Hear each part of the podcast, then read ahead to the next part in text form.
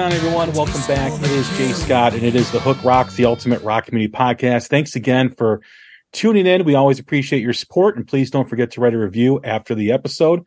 We always appreciate your feedback and you stopping by. We are part of Pantheon Podcast Network, great network of music related podcasts and the official podcast platform for Metallica's podcast. So please check that out when you get a chance, as well as all the other diverse music related podcasts on the platform. You can check out Pantheon Pods on Twitter, Instagram, and Facebook at Pantheon Pods. And you do the same with the Hook Rocks on all three of those platforms. Just search up the Hook Rocks. Don't forget to set your app to automatic download so you get the latest episodes right to your phone. We've had some great episodes over the last several months. We celebrated our four year anniversary, our 500th episode. Our four year anniversary was with Nita Strauss. Our 500th was with Daxx Nielsen from Cheap Trick. We also welcomed in Richie Kotzen, Rick Nielsen as well, Scott Gorham from Thin Lizzy, and some great new bands recently like Emily Wolfe and Parker Barrow and the great uh, UK artist Elles Bailey. So please check out all those and more. And also don't forget to check out the Tracii Guns episode where he talked about his friendship with Eddie Van Halen on the anniversary of Eddie's passing. And our next guest today is a super treat for me because I had an older brother, as I've mentioned before, that was a big, huge Dokken fan when I was growing up. So I got inundated with hard rock and heavy metal from the time I was six, seven years old. And we had Ooh. this radio station in Chicago called WVVX RPM 103.1. It was Spanish speaking during the day. And at seven o'clock, they flicked the switch and hard rock played till midnight. And there was one night this band was playing at the Aragon Ballroom. I think they were opening up for Judas Priest and the lead singer Don Dokken, our latest guest, came on and stayed in the studio at this radio station for like two hours, two, three hours, and just talked with Scott Loftus, the old DJ there. And I remember putting my boombox on the other side of the bed so my mom thought I was sleeping and ran the headphones up so she wouldn't sleep. And I sat and listened to this interview and I thought, man, this is badass. First time I ever heard a rock and roll interview. And now I get the chance to talk with him myself. Without further ado, like to welcome the legendary singer and frontman of the band Dokken, Don Dokken. What's happening, man? How you doing, boss? Well, I'm doing good. And I know you've got uh, some voice issues, which you just told me about because you had a long weekend with a lot of stuff going on with two shows and, and filming some videos, but we'll get through it. I just appreciate your time, man. Yeah, my apologies for sounding like a dirty old man. I'm so I could barely talk this morning, so I took some medicine. It's getting hey, I can talk a little bit now. But uh, it was a rough weekend. You know, we had two sold out shows in Green Bay, Wisconsin, Aurora, Illinois, and then we had to film four videos in one day. That's crazy. That's a lot of work, man. I don't know what I was thinking. I thought well, I'd lip sync, you know, you'd lip sync the songs off the album. I tried and the director kept saying, dude, I can tell you're, you're lip syncing. so I had to sing the song five times for real. Did you film those in Green Bay or in Aurora? Aurora. Okay. Well, man, it's glad to have you on. You got the new album coming out when Heaven Comes Down, which is great. Um, obviously people know the song when Heaven Comes Down from the great album Tooth and Nail. Yep. Before we begin, I like to start as we always do every time we have a first time guest and really the essence of the show. Just like every rock song has a hook that pulls you in, every rock fan has a moment, whether it's a song, an album, a band or performance that hooked them on rock and roll? What hooked you? Uh, God, honestly, you know, you know, when I was young, I did the same thing as you did. I'm listening to the radio station, and my mom bought me a guitar at a, pawn shop for hundred bucks. So I would go to school. I was probably in the sixth grade, and I'd come home every day, and I'd go in the garage, next to our washing machine. And I had an amplifier and I would just play these little records and try to learn the songs. And that's what turned me on to all these great bands, you know, from the sixties and then the seventies. And then, you know, I played guitar for 50 years. Was there one particular artist that grabbed you or was there a song? Yeah. My first album I ever bought was Cream, Fresh Cream when I heard Eric Clapton, I said, "Oh my God!" You know, Ginger Baker, Jack Bruce. I mean, it was just such a great album. And my first single I ever bought, a little 45, I couldn't afford to buy a record and have the money. And it was a band uh, called the Strawberry Alarm Clock. And they had this song called Incense and Peppermints. You know, it was the 60s. And I'm like, I don't know what they're talking about. It, what's incense and peppermint? I don't know. But I liked the song and I just would sit there every day and try to learn these songs, you know. And that's what got my career rolling. Now you started out or you were a guitar player, especially in the in the beginning days of Dokken. Yeah, I wasn't a singer. We had a lead singer. Yeah, and obviously, every you know, a lot of people know the history of the band. You know, a lot of the album, especially the song "Paris Is Burning," I believe was you and George back and forth on the guitar too, as well. Yeah, And- we're going and- back and forth. Yeah. Yeah, and then you kind of went strictly with vocals with Tooth and Nail and and beyond. Do you ever think about what your career would have been like if you would just would have stayed as a guitar player? Well, I ran into this singer that was in my band, you know, 40 years ago. And, and I said, well, I have to thank you for flaking out on us at a show. We were playing at a, a gig near the LA airport. It was called the Proud Bird, a giant, uh, ballroom. And then Van Halen was playing. So it was, uh, we weren't even called Dokken yet. We were called Airborne. And I was just the guitar player and we were warming up for Van Halen and our singer didn't show up. he just flaked. He couldn't take the pressure. So I went to my boys, what are we going to do? And I said, well, I guess I'll try to sing. And the truth is, you know, when I first time I saw Eddie Van Halen play, I, I remember see, seeing him and my jaw dropped and I thought I will never ever be as good as Eddie Van Halen. So I kind of switched to vocals and guitar. Our first U.S. tour, when George came into the band, we went on tour at Blue Cult and I was still playing guitar. He was playing lead guitar. I was playing rhythm. And, but then my manager said, you know, could you put the guitar down? Cause we need a front man. You know, when you're playing guitar, you're stuck on the microphone. You can't run around the stage like David Lee Roth, you know? And I said, well, I really didn't plan on, you know, becoming a singer. I was, I'm a guitar player, but eventually I became the singer. Do you ever think about how different you guys would have sounded if you would have stayed as a singer, guitar player? I don't think about it. I mean, the guy that didn't show up, uh, God, I can't remember his name.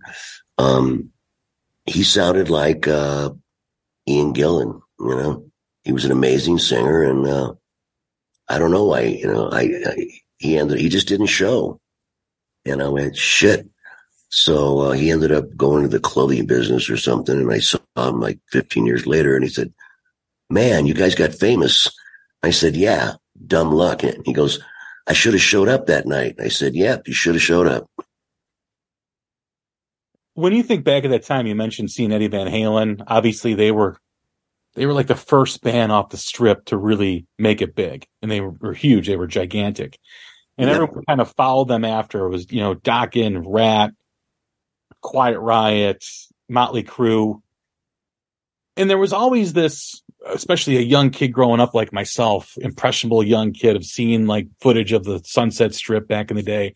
Just seemed like a world of chaos, which was great to me. I was like, wow, that is awesome. What was it like though for you with all these bands coming up in the shadow of Van Halen? Was there was there a community? Was there competition? Was it all the above? How did you work to stand out with what you were doing? Well, of course there was competition, which is healthy. I just remember, uh, Van Halen got their record. and We, we played with Van Halen. I changed, changed the name to Dokken because some band got signed called Airborne. I'm like, oh no, we can't use the name anymore. Well, we'll just call the band temporarily Doc until we can come up with a better name. And it just stuck. And, uh, Van Halen came out, did the US Festival. Their first album came out. I got that record. It blew my mind when Eddie Van Halen played Eruption. And I, I'd never seen a guitar player that used two hands on the neck. You know, he played with, he tapped, you know, and he used two hands. and I said, what the heck is he doing, you know? And, uh, he was a genius, you know? And it was kind of interesting that I knew Eddie really well. We played on the strip. I played with Quiet Riot, Motley. And then you fast forward eight years and we're playing stadiums with Van Halen and the Scorpions at the Monsters of Rock. So Eddie and I used to just sit up after the show in the hotel in the, in the stairwell and just shoot the breeze because by then he had had Wolfgang and uh, I had had my son Tyler and we brought the kid, you know, they were like three years old. So him and I would just sit out in the stairwell and just talk about who would have thought eight years we you go from the whiskey a go go 600 people to 100,000 people. So we would just talk about that, but we'd talk about amplifiers and guitars and people didn't realize he built his first guitar. So we would just, you know, that's what we talk about. And, you know, and I said, wow, eight years went by really fast from clubs to stadiums. And we had reached that stadium level too. So we would just shoot the breeze. And yeah, I know that Eddie's passing, you know, I mean, I, it really, really hit me hard, you know, when he passed. And um, there's been a lot of great friends of mine from the Sunset Strip days, uh, Kevin DuBrow, Frankie Banali's, Randy Rhoads. A lot of people have passed and it's tragic, you know, but it was the glory days. I have no regrets. Uh, it was, it was chaotic, but there was also a lot of beautiful women walking up and down the strip. Was it the debauchery that was portrayed or was a lot of that pumped up to create like this mystery and this vibe that was happening? Or was that all that really true? Because when you watch the dirt you know i walk out of that movie and when i saw it or i watched it on netflix i'm like man how how how are those four guys still alive? Well you know Nikki Sixx wasn't alive for about 10 minutes you know he did his overdose on uh, heroin but i would say the dirt was very honest you know, I mean, they didn't hide anything about heroin and drugs and they didn't hide anything, you know, so I thought that was great. And interesting, you mentioned that movie, The Dirt. And right now, uh, Netflix is actually making a movie about Dokken from the 80s. And it's the same director that did The Dirt. Really? Yep. That is fantastic. Because there's Same. a lot. I mean, you guys have a lot of. I mean, with all the history of the band and people that know and familiar with all the stories with Dokken and the drama, that's going to be very compelling. That's going to be a good movie. It's going to be a good movie. I a couple months ago, I went down and they wanted to film me at the whiskey where we started, and they just asked me, you know, questions, and they said, "We want to know." There's, there's been so much talked about the whiskey and the rainbow and everything that went on and people don't realize the doors were the house band at the whiskey at one point. And, and I just said, well, I'll try to come up with some stories, you know, because it's already been put out there in the dirt and Netflix about the rainbow. And so I tried to come up with stuff that people haven't heard. And I told the director, I said, but I really shouldn't be talking about this stuff because it's pretty debauchery. I mean, like I told him a story about the whiskey, you know, there's only one bathroom upstairs and three dressing rooms. And we could never get in the dang bathroom when we were playing Van Halen because David Lee Roth made that his uh, temporary sex office. Well, hey, you, it was him. When the door was locked, I'm like, David, come on, man. Got four guys out here need to pee. He's like, I'll be out in a minute. I'm like, come on. So where'd you pee? We waited. or we peed on the trash can. Wow. I just, you know, I was, you know, a kid growing up in the 80s and seeing all that stuff and reading all the magazines and everything. It was just, it's a time that people always like to dismiss it with that music because of the way the bands looked. But after that, there hasn't been any form of rock and roll that has lasted as long as that did. I mean, you know, from the early 80s, 80, 81 was really the beginning to all the way to the early 90s, like 92, 93. Yeah. What other, I mean, everyone talks about grunge. Grunge was probably only a handful of years that lasted after that, but there really wasn't a scene like that that has come up since then. And the way music is now, the way everything is so fragmented, it's never going to happen again. That is never happening again. No, those were the glory days. And, uh, it was fun, especially when you're like 23 years old. Uh, but that was why, um, actually after Van Halen got signed, all these bands started coming to LA from Ohio, like Poison and Mississippi and Detroit and Atlanta. And there's all these bands came to LA thinking they're going to get a record deal because Van Halen exploded, but it didn't happen. It didn't happen. You know, uh, New Wave took off for a couple years and I decided I don't like New Wave. I'm a rock guy. And that's when I went to Germany, you know, in 79, right after Van Halen blew out and came huge. I had an offer to go to Germany and play clubs, the same clubs the Beatles played. A lot of people don't realize the Beatles started out in Hamburg, Germany, playing five hours a night doing copy songs before they made it. It's well documented. You know, the Beatles played all these clubs in this street called the Reeperbahn was basically where all the hookers hung out. And so I went to Germany and I did that tour and, you know, because people weren't signing rock bands. But then when I came back, you know, we were mostly just long haired guys. You know, there was no hairspray. And then, and then all of a sudden these other bands like Motley and Poison hit the scene with the big hair and the Aquanet and, and the glam clothes. And I was like, what the heck's going on? Everything changed. But, you know, when I got back to LA, there was bands like Devo and Blondie and, you know, just new wave bands. So we still couldn't get a gig. They didn't want to play rock anymore in the strip.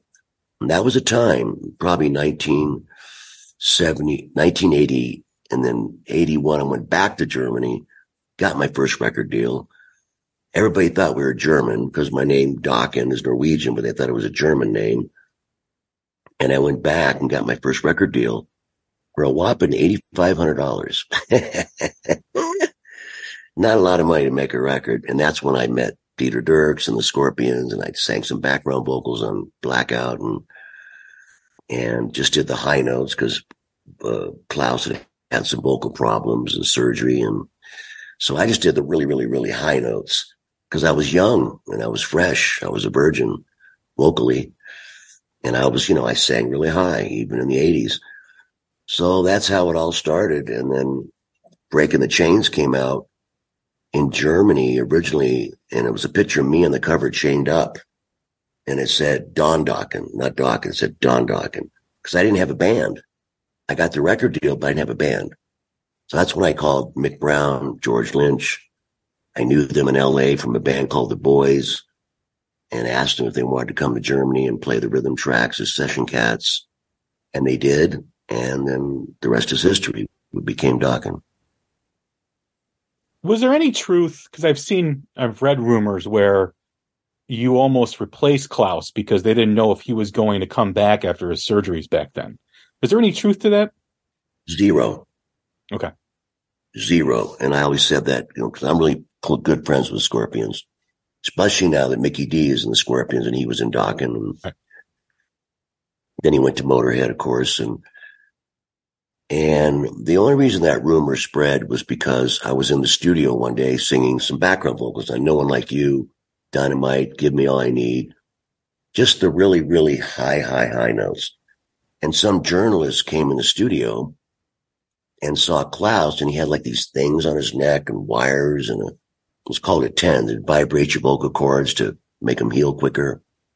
And he saw me in the studio singing some background vocals and he thought, ah, that's Don Dokken. He's going to join the Scorpions. And I was like, and I remember, uh, Klaus and I didn't talk much. And one day we're in the like cafeteria above the control room. And I just sat down with Klaus and I said, well, I just want you to know something. Came out in a magazine. And I said, you are the Scorpions. Klaus Meine is the Scorpions the sound of his voice, his vibrato. Uh, I said, even if they asked me to join the band, I would never have joined the Scorpions. I mean, it would have been my greatest dream, but in my opinion, Klaus is the sound of the Scorpions. And I just told him that, you know, and then we became really good friends after that. I mean, they still email, they still send me videos every year of my birthday. You know?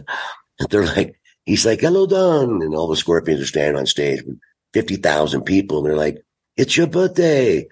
And they say happy birthday to me. And they send me a video and they're just getting ready to go on stage. But that they're so kind. They actually take two minutes to make a video to say happy birthday to me and send it to me. That's so we're really, yeah, they're really good friends of mine. With the new album coming out, you know, we've talked a little bit about a lot of different things here in a short period of time we've been talking. But as you now are are further along in your career and you talk about the movie and the stories, it's mm-hmm. hard not to get in reflective mode at your age with what you do and, and the music you've done, the career you've had, along with putting out new music as well. How do you balance things these days of looking back in the past and, and, and learning, knowing you learned a lot through this whole journey you've had, but also keep going forward with new music?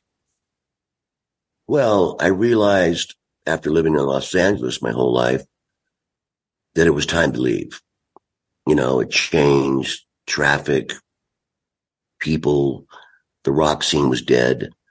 You know, it's still dead. I go back every four or five months, visit my kids. The troubadour is gone, basically. They're not, they're just closed all the time. Uh, there was tr- the troubadour, um, the Gazzarri's. They ended up selling that place when Bill Gazzarri died. And, um, 50 Cent ended up buying the Gazzarri's. They changed it to a name called Billboard Live. Now it's called like Q.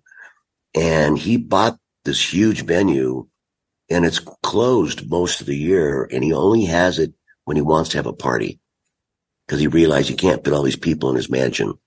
So uh, every once in a while, I'll be driving down Sunset when I'm down there, and there's a line of people around the block, and they're just doing rap and you know disco and whatever. So that club's gone. Troubadour's gone. Starwood's gone. Uh, really, the whiskey now doesn't have nationals. They're just local bands that pay to play. And that's, I said, wow, you have to pay to play. You know, they give you tickets. You have to sell $500 of tickets or you can't play there. So everything changed. Mario Maglieri was a very good friend of mine. He owned the Rainbow and the whiskey and, uh, he passed away. So the, the whole rock scene of the glory days of the strip is gone, in my opinion. With the exception now, they built a patio outside the Rainbow. There's a six foot statue of Lemmy, and they call it the Lemmy Room, and all the seats have the Motorhead logo, the horns, and uh, yeah, I mean, like I, I tell people, the first famous person I ever met in my life was in 1979. I was in Hamburg and I went to the club called the Top 10 Club because I wanted to see the bathroom downstairs because supposedly the Beatles had signed their name and uh, they put like plastic over it, you know, so people wouldn't damage it. So I'm checking the club out and I walk up. There's like five people in the club. And I see this guy sitting there with his cool hat on and stuff. And I said, man, that looks like Lemmy Kilmister. so I walked over and I said, Hey, it's, my name's Don Dokken. I'm playing her tomorrow night, you know, and wow, you know, I really love your song Ace of Spades, you know, and, and I knew who he was when he was in Hawkwind before he did Motorhead. And, and he said to me, are you buying? and I went, yeah, I'm buying. I just wanted to hang out with Lemmy, man. So the funny thing about Lemmy is that was in like 1979.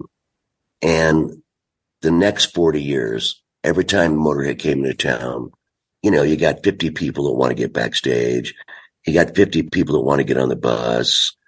I'd show up to Motorhead show. I don't have tickets. I'm not on the guest list before Mikkey Dee's time, you know, when Animal was the drummer. And I just tell his security guys, I say, can you tell Lemmy that Don Dokken's here? I'd love to say hi. And he would bring me onto the bus or backstage immediately. We were bros. And, uh, he'd always bring it up. He goes, I remember when I met you in Hamburg I thought you were German. I said, no, I'm Norwegian actually, but yeah, kept saying, I bet you in Hamburg, right? Yeah, but you're from LA, right? Yeah. but what the hell were you doing in Hamburg? I go, oh man, that's a long story. so Lemmy and I remained really great friends uh, till the end of his life. And I remember when they were looking for a drummer and Mikkey Dee had been playing with me for several years and and I told him you should try out for Motorhead, man, because Mikkey Dee is an amazing, amazing drummer. So I've had these long relationships with uh, Rudy Schenker, Matthias Jabs, Klaus Meine, Lemmy, you know, Eddie Van Halen. So we are all kind of a family. And, you know, you're on the road, you come to LA, we all go and see the show, we all end up at the Rainbow because we know that's where all the girls are. And it was, it went on for 30 years. You've made some news recently with some comments about if Dokken had a different guitar player and all the cocaine that you guys used to do. I know I've had uh, George on the show previously. Talked about the Dream Warriors video um, uh, time where there was a lot of cocaine being done during the the video shoot. You know, obviously all those bands came up through LA. Ratt. we talked about Warren DeMartini and Juan Croucier, who's on Breaking the Chains as well. Yeah. When you when you make a statement like that, that it would have been different for Dokken had Warren been in the guitar. Where are you coming from? What's your point of view on that? Like why why because Dokken is such a distinct sound from that period, sound that we all love. Do you think the sound would have been different? How different would it have been if you do? I think Warren, uh, he, you know, was a fan of George's playing and, you know, Ratt and us both came out at the same time, kind of. And the truth is when we did the whiskey, we did a showcase for record companies and Warren DeMartini was in Dokken for about a minute. So he came into Dokken. He was 18. I think he was 18 and he's from San Diego and he knew Stephen Pearcy and King and, and Juan. And Juan said, I can't play in Dokken anymore because he couldn't get along with George. And I can totally understand that. And uh, Warren was so easy to get along with. He was a great guitar player. He wrote great songs. So did King, Robbin Crosby. We called him King because he was like six five. And uh, so we did a showcase with Warren at the whiskey. And George had gone off to join Ozzy or Blizzard of Ozz. They flew him to England. It was down to George, Jakey Lee, and some other guitar player. And apparently George got lost in London and he showed up to the audition a couple hours late. You'd have to talk to him about that. And they took Jakey. So I'm at the whiskey and we're showcasing, trying to get a record deal for the America. And I'm singing. I look out and I see George in the audience. And I'm thinking, what the hell's he doing here? He's in Blizzard of Ozz. But apparently he didn't get the gig. So, and it was kind of funny because Warren was young and and I remember after the show, George was telling Warren, you don't want to be in Dokken, man. Don's an ass and you don't want to do it, man. You should stick with Ratt, you know, and Don's a pain. And because George wanted his gig back. so the EP came out of Ratt, uh, was, I think it was like four or five songs on it. And George wanted, he wanted to be back in Dokken because I just gotten a record. I got a record deal. I got offered my first arena tour with Blue Oyster Cult and Aldo Nova and Y&T. We played 30 minutes in arenas. I was all excited. But, you know, Warren had to make a decision. Do I go with Ratt? Do I stay in Dokken? Juan had done my first tour in Germany. It was me and Juan. Uh, most lost tapes album I put out live recordings of Hamburg and Juan would sing a few songs. I would play a few songs, you know, and I was the lead guitar player and the lead singer. So, but Juan decided to go with Ratt and Warren decided to go with Ratt. So all of a sudden I have a dilemma. I've got a arena tour, 10,000 people with Blue Öyster Cult. And yeah, it was Aldo Nova. And then he left and then Y&T came on that tour.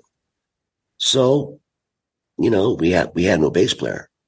So, uh, I made some phone calls and just by dumb luck, where I was living in the valley in this apartment with my girlfriend at the time. And uh, Mike Varney, who owned Shrapnel Records, said, well, there's this really great bass player.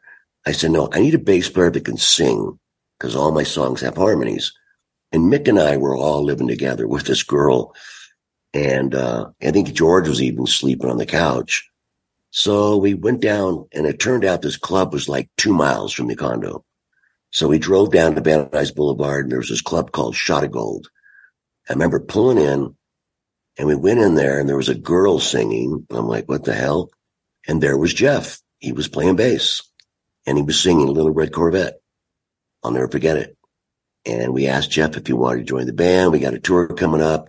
We've got three weeks to practice and we have to film the video break of the. Hello, Pantheon podcast listeners. Christian Swain here to tell you more about my experience with Raycon earbuds. Our family now has three pairs of Raycon earbuds around the house, and my wife just grabbed a pair of the Headphone Pros to replace some headphones from a company that was double the price. And yes, she loves them. Now, if you haven't pulled the trigger on a pair of Raycons, or even if you have, but you're in the market for another pair because they're just that good, well, now is the time to check them out because they just launched their upgraded model of the best selling everyday earbuds. With Raycon's upgraded everyday earbuds, now you also get active noise cancellation, ergonomic design, and multi point connectivity that lets you pair with two devices at once. New quick charge function, three customizable sound styles, plus awareness mode. Available in a variety of vibrant new colors to complement any and all skin tones. I even have a pair of earbuds in a cool green color. I have tried just about every earbud known to humankind, and these Raycons are fantastic. Seriously, if you've been wanting to check out Raycons, there truly is no better time. You're going to ask yourself why you didn't check them out sooner, and Raycon offers a 30-day happiness guarantee. So, what are you waiting for? Go to buyraycon.com slash Pantheon today to get 20% off your Raycon order, plus free shipping. That's right, you'll get 20% off and free shipping at buyraycon.com slash Pantheon. Buyraycon.com slash Pantheon.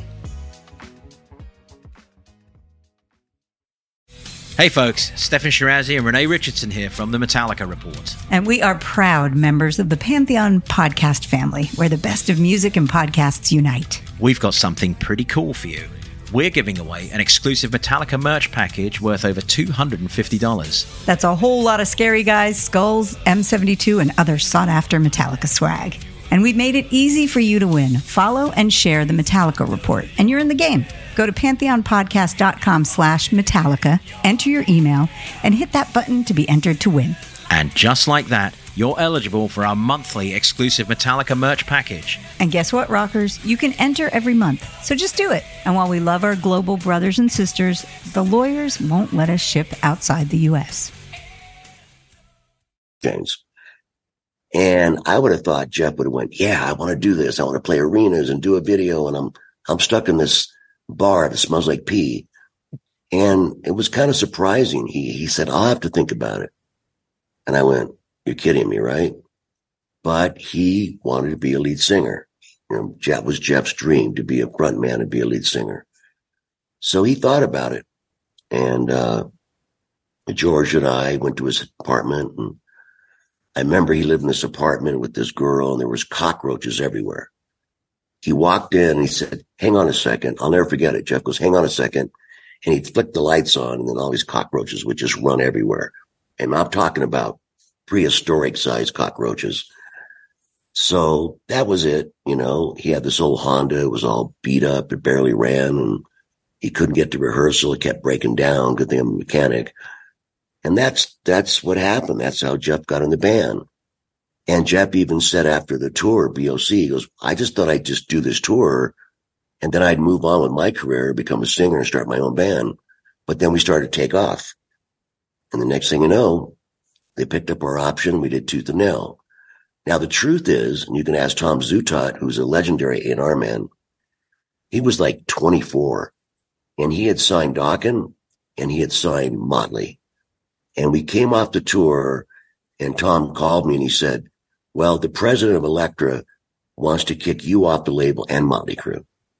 They want to get rid of Motley and Dokken because the president saw themselves going more R&B, uh, you know, more different kind of music, you know. So he begged, I begged say, give us one more shot. And luckily we landed management with a, a guy named uh, Cliff Burnstein and Peter Mensch were like the biggest managers in the world, Q Prime. And Cliff was an avid a music lover. He liked to go to stores and find records that nobody knew about. You know, he'd dig through the bins and the imports and he found the album Breaking the Chains and he hunted me down, flew to LA. I met with him. I remember he said, meet me at Tower Records and we'll go look for some cool records. Okay. So I met Cliff. He started to manage me and that the rest is history, man. He kept us for to the top of our career and we were playing stadiums. And I remember Cliff saying, if you guys could just stop fighting long enough and just do one more great record, you'll be headlining the world. You guys will be millionaires. You'll be doing arenas. And I'm like, yes, yes, this is my dream come true. Finally, my dream. And it was just so sad that, you know, during Monsters of Rock, the, after everybody started making money, I never did coke. So I'll stand by that. And everybody knows I never did coke. It wasn't my thing. And so, you know, we couldn't, we just, George and I just were button heads, you know, and that's when the band broke up. We broke up on our last show in Denver, uh, Denver, Colorado, 100,000 people had a meeting afterwards. I told the record company president, Cliff was there. The band was there. And I said, I said, I can play with Jeff and I can play with Mick, but I can't play with George. We just don't get along. And that's when the band ended.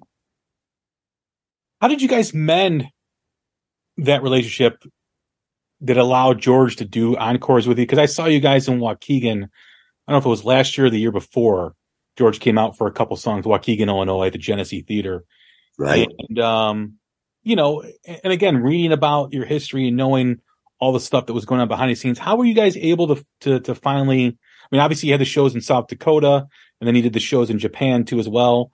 That was kind of maybe the beginning of that, but you know, knowing how you guys didn't get along, how did that, how did you guys mend your relationship in order to do this? Age. Age? You know, George went on to do Lynch Mob. Jeff went on being Foreigner. He's been in Foreigner for, I don't know, God, like two decades. And, you know, and that was when, you know, you fast forward 20 years and we thought maybe we should get back together, do a reunion tour. And that's when we said, well, let's, maybe we should rehearse and do one show in America to see if the magic is still there. And that's when we did the Badlands gig in South Dakota.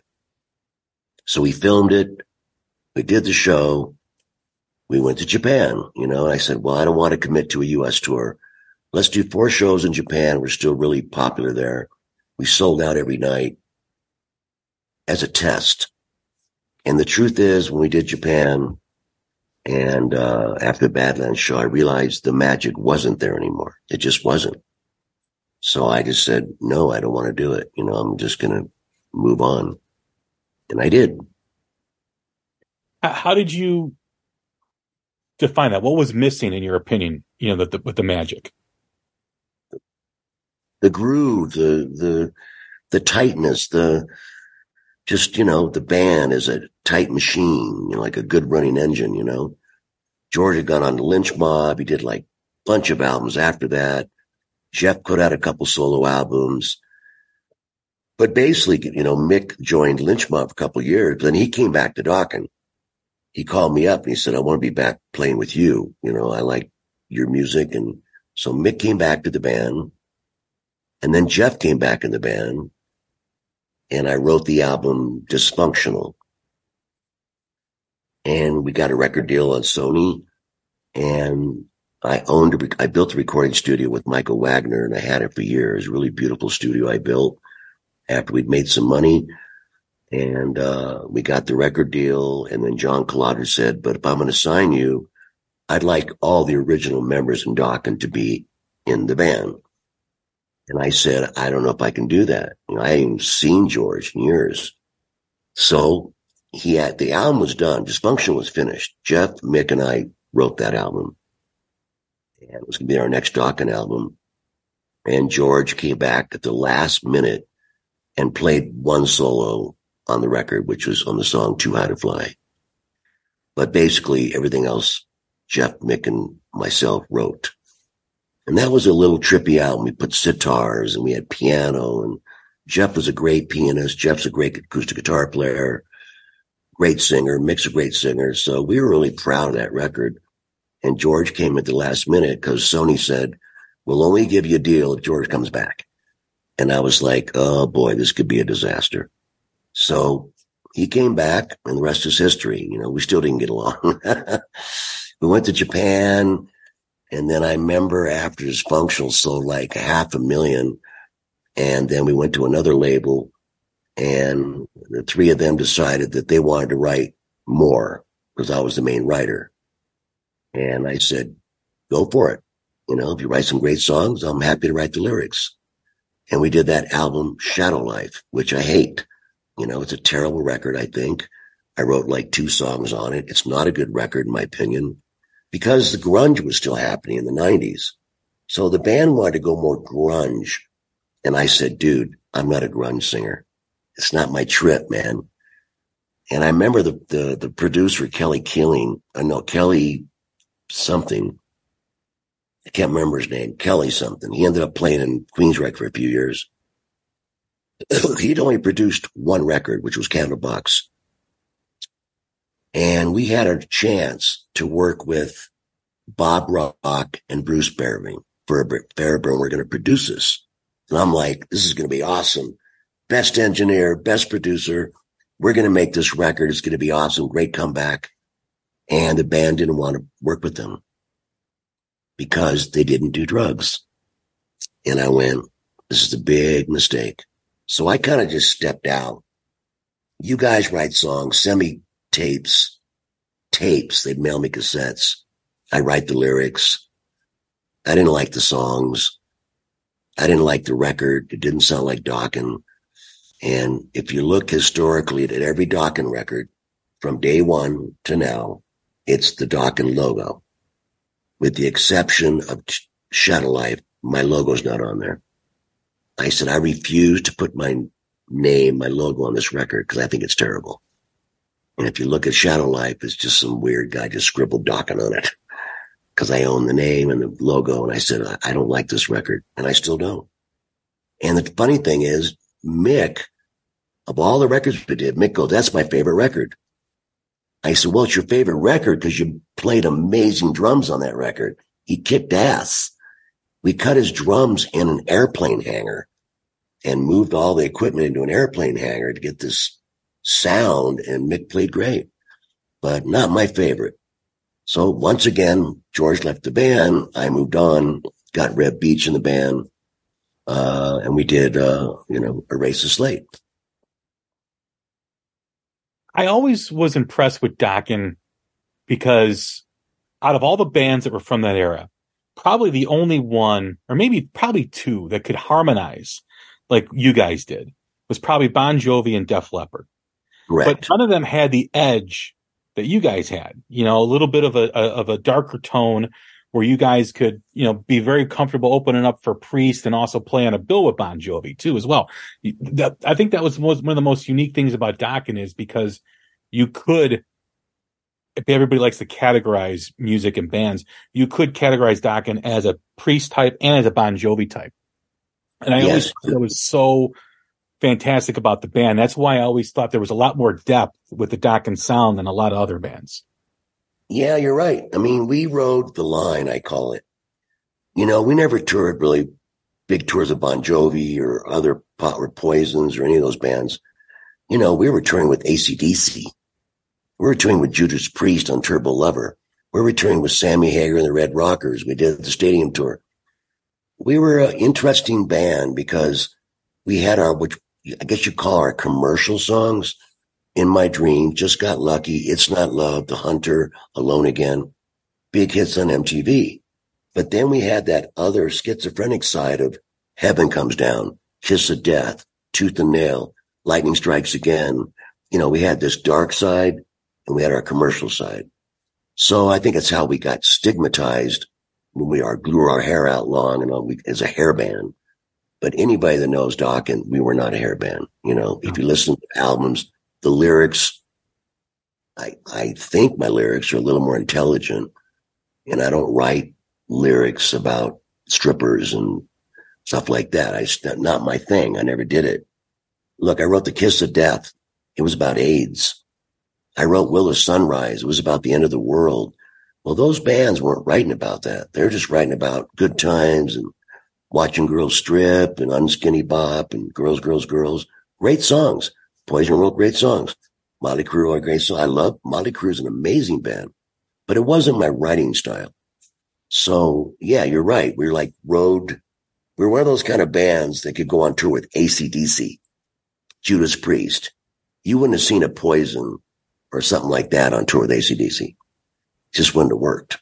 Yeah, you touched on something right there too about the subject matter of your songs, which is why I was always puzzled that you guys didn't transfer better to the era that came after the 80s glitz and glam because you weren't that band. You weren't the band singing about whiskey and chicks and all that kind of stuff because obviously we know there was a more serious tone after you guys or after that whole scene kind of collapsed.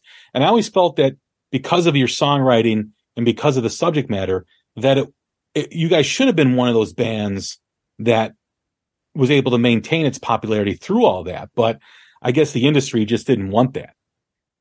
Nope. We could have, like I tell people after Monsters of Rock, and my manager said, You guys, I didn't say it. I think Burnstein said, Your feet are just hanging over the cliff of superstardom. You just need one more great record, world tour. You guys will be around forever, you know? But we just couldn't come to terms. We just couldn't do it. And even though we did play with, you know, Priest and uh, Aerosmith and ACDC and on and on and on and on and on. I'm sorry, I'm moving the computer around. So, but you would have thought, even in the what you call the darker, you know, if you listen to the lyrics of Alice in Chains and Soundgarden and Man in a Box, songs like that. You know, they were more, they weren't commercial. They were more heady. Unfortunately, probably more heroin oriented because it's unfortunate that all these great bands, Alice in Chains, Chris Cornell, all these people, and they all ended up, you know, overdosing or laying or, uh, I can name a lot of them. They all died. They, you know, hung themselves, overdose, heroin. Uh, it was sad, you know, to see, but I respected those bands. They wrote great music. It just wasn't hard rock. It was dark. I guess the reason our out, our, I'm still here at 2023 because I had a, I have a dark side to me. I'm kind of bipolar. One day I wake up and I write in my dreams. The next day I, I write heaven comes down, you know, or kiss of death about AIDS, you know. I remember the label going, you really want to write a song about AIDS? I go, well, I'm not saying the word literally. I'm implying that you meet a girl and you just, and you're playing Russian roulette when the AIDS thing came out in the mid eighties. I had an uncle who was gay. He died of AIDS and all that kind of inspired me to write songs about the world changing. So looking back, maybe we would have been even bigger if we had more commercial hits like Bon Jovi, but that's not the way I wrote. So, you know, I just wasn't. And it's helped me. It's, I just got off the road. I just did two sold out shows, you know, 24 hours ago. So it worked out for us. I would say so. I mean, you know, when you think back of the bands from that era, Dokken's always included in that, whether you know, there's people mistake popularity as being better or being good. That's not always the case. If they're, you know, more, more popular, sometimes the music is more or less watered down. And I always felt that you guys had an integrity that was different than the rest of the bands from that era. And, I agree. I agree. You know, I think if we, you know, you know, if we would just sit, if we just watch MTV for 24 hours and all these bands that had hits, I could go, oh, I can write songs like that, but I didn't want to. I wanted to write what was in my heart and in my soul. And I'm not one of those writers that can just get up in the morning, have some coffee and go, okay, I'm going to write a song. It's going to be a hit. I can't do that. I have to wait for the universe to give me inspiration. I don't use the word God, but as a musician, you know, I'd played my guitar every day, three times a day. I had them all over the house. You know, I'm just jamming, playing the blues and this and that. And all of a sudden I just hear this melody and this guitar riff and I go, Oh, that's pretty cool. I like that. I mean, I wrote in my dreams in Puerto Vallarta, Mexico, drunk on tequila, sitting on the beach. I did. And I remember I was, I must have been drunk because apparently I was yelling at the seals because they were on the rocks and they're going, uh, uh, uh, and I remember bringing the cassette. I still have it, I think. I me playing my acoustic guitar, trying to write the lyrics on a piece of magazine around the edge. And I'm telling these seals to shut up. hey, you guys, can you keep it down a little bit? I'm trying to write a song here. All right. And it's, you can hear them in the background, me trying to sing in my dreams with these, my background singers, which were seals. I've always thought that was funny. And I lost that tape for like 30 years. When I moved to New Mexico, I was digging all that stuff out when I found the lost tapes of my early demos in Germany. Uh, and I found this cassette. It barely was all beat up and, and it said dreams. I put it in, you know, and you hear these seals in the background barking. I thought that was hilarious. That needs to be on your next lost tapes. Uh... Yeah. And leave the seals in. well, well, Don, I know we got to wrap up here, but uh, it's been a pleasure to interview you, to talk with you. You know, from that time I was 10 years old and I heard your interview on WVVX in Chicago. Um, and of course, my older brother being a huge Dokken fan, this is, uh, this is pretty special for me. So thank you. It's been a great run, a great career. You know, right toward the end, you know, I always had a dream when I was like eight or you were a little baby, you were in diapers. when I was a little kid, like sixth grade, seventh grade, every Sunday I, I wanted to watch American Bandstand with Dick Clark. And I thought that was the coolest. That was the only rock show long before MTV. And it was ironic that the one band he had on a lot was uh, Revere and the Raiders. They had a song called Kicks, Ch- Cherokee Nation. And I ended up ma- meeting the guitar player, Drake Levin. He owned a music store and he kind of got my career going. I used to go down and just jam on all these great guitars because he was two blocks from my house. I could just walk because most time my car wouldn't start. and he got me going. I did a little single. I made, and I had actually the rhythm section from Robin Trower, uh, Rusty Allen and Bill Lordan, uh, played the drums and bass and I wrote my first single. And I ran into those guys like 20 years later. And, and I remember Rusty saying, no offense, Don, but when we did that session with you and you wrote those songs, they were pretty adolescent. You know, I was pretty, I didn't know what the hell I was doing. And he goes, and then I see you guys got platinum records. I go, who would have thought, you know? So you never know how the universe takes you on a direction. We did Broken Bones 11 years ago. I thought it was my last record because everything had changed. And then I wanted to write another record, but then this happened. My hand, look, it's completely paralyzed. You know, I mean, it's common knowledge on the internet that I had spinal surgery and I woke up and my right arm was paralyzed. And I went, Oh shit, I'll never play guitar again. That was like saying killing one of my kids, you know? So I can't play guitar anymore. And thank God I had written so much music in my career left over, pieces here, pieces there. And Jon Levin took them and just made them better, you know, and played them better because he's a better guitar player than me. So we've been really lucky. And if you've heard the new album, yeah, it kicks, it kicks ass, but it's different. Sounds like Dokken. The melodies sounds like me, but most of these songs in this album are like stories. I'm not talking about you know, you left me, baby. You just got lucky or it's not love. That's sarcasm, you know, it's not love. It's just about, you know, okay, you got me, girly, but, uh, I'll get over it. But all the yeah, songs yeah. in the positive.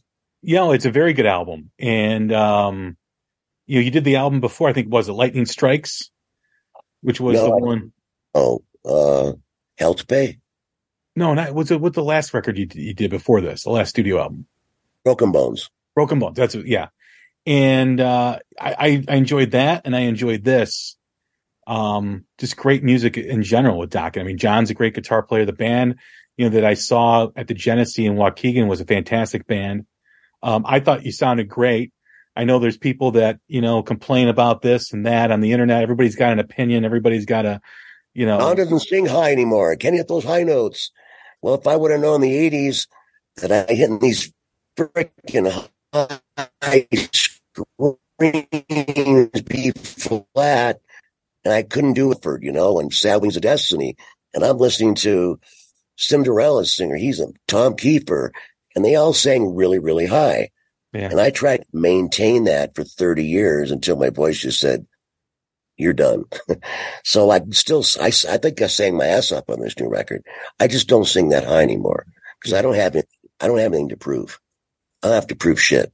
Well, I agree. And the people that are usually complaining are the ones that are sitting home with white socks and white gym shoes, jorts and a receding hairline. It's like, you know, it, it's like, listen, we're all older. We all evolve and we all, you know, we're not the same person we were in our twenties.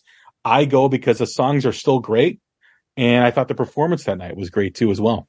I have a great band. When I got the rhythm section from House of Lords, Chris McCarvill and BJ Zampa, you know, my, my whole thing, I just wanted to be in a band for the rest of my career that we got along. And I just said right out, if you guys do drugs, you got any kind of major issues, I, I can't play with you because I've already gone through that in the eighties. I can't do it. And Chris didn't, he doesn't do drugs. BJ doesn't do drugs. BJ might have a beer after the show and we actually get along. And now when I go on tour, it's fun.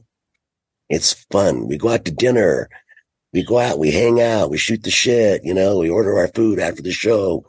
It's an amazing band. And Jon Levin's been in the band 22 years. I mean, he's like my best friend. He's an amazing guitar player. And the funny thing is when he came in the band, he just showed up the studio one night. Uh, he's a lawyer, you know, he's an attorney and he was representing Jeff in his divorce. And he came to the studio and he had a suit and a tie and, and he says, honestly, Don, if I would have known you would have been there, I wouldn't have showed up because Dokken was one of his favorite bands and he loved George Lynch. And I said, well, just, just pick up my guitar, man, and just play a few solos on these songs I'm working on. And I realized he had a, a George Lynch kind of style. And I went, holy moly. And he goes, yeah, George is my, my favorite guitar player. So he was the perfect guitar player. Even George admits, he goes, Jon Levin plays me better than me. He says, and now when George comes out, plays a few songs, all we talk about is my hair's not blonde. It's gray. And George is all gray. And I said, you know, you get older and you grow up and you put the past behind you and you move on, man. So I have a great band. We all get along and that's the end of it. You know, we'll keep going this will, this is our last record. That is a given. I told the record company, this is it. You know, I just turned 70 in June. This is it. But yeah, we'll still tour. Paul McCartney's in his 80s. Willie Nelson's in his 90s, you know. Uh, Eric Clapton's in his 80s, you know. We can keep going. But, you know, when I see those fans and go, ah, Don can't sing that high anymore. And my daughter used to defend me on the internet. I said, Jessica, that guy talking smack about my singing, he works at Subway. He makes tuna sandwiches all day. All right. You can't take him seriously. You know, he just hasn't got a life. And you always get those people that want to complain so they get attention on the internet. And I don't take those people's, uh, I don't care what they say. Yeah. I care. Yeah, I, I, remember an era where if you didn't like something, you kept walking, and that was it. Like, you know, it's like you didn't, you know, you didn't have to voice your opinion to everybody that you came in contact with. It's just no. But I can see if a guy makes tuna sandwiches all day, and he can get on the internet on the Dokken's site and go. We had this one guy, and he says, "I saw Dokken six times over the summer, and Don sucked every night." And I wanted to say to him, "Well, then stop coming to the shows." Six times he came. I'm like, thanking for the money, you know? Yeah. Why do you keep coming to the shows? Yeah. I have good nights. I have bad nights. Today, look, my voice is shot today. because I just filmed four videos over the weekend, 10 takes per song. Then we had to do 13 more songs for the real concert. And we've been traveling. It's freezing cold. I woke up this morning. I'm like, I got laryngitis. Great. I got interviews all day, but I don't care about those people. I really don't. I do the best I can, write the best record we can. The record kicks ass and we still have a strong fan base, you know. Our last two shows of the weekend sold out. Don, it's been a blast talking with you, man. I do appreciate the time and I appreciate everything that you've done for me as a music fan uh, with the band Dokken. So thank you very much. Thank you for being a fan, and I hope you'll enjoy the new record. Heaven comes down. It comes out, I think, in about three days. The all the information about Dokken and the new album will be in the show notes. So for anyone listening, scroll down when you're done, and you can find the link to purchase it and to listen to it. Once again, this has been another episode of The Hook Rocks. I'm Jay Scott. Take care of each other, stay safe, and we'll talk soon. Thank you.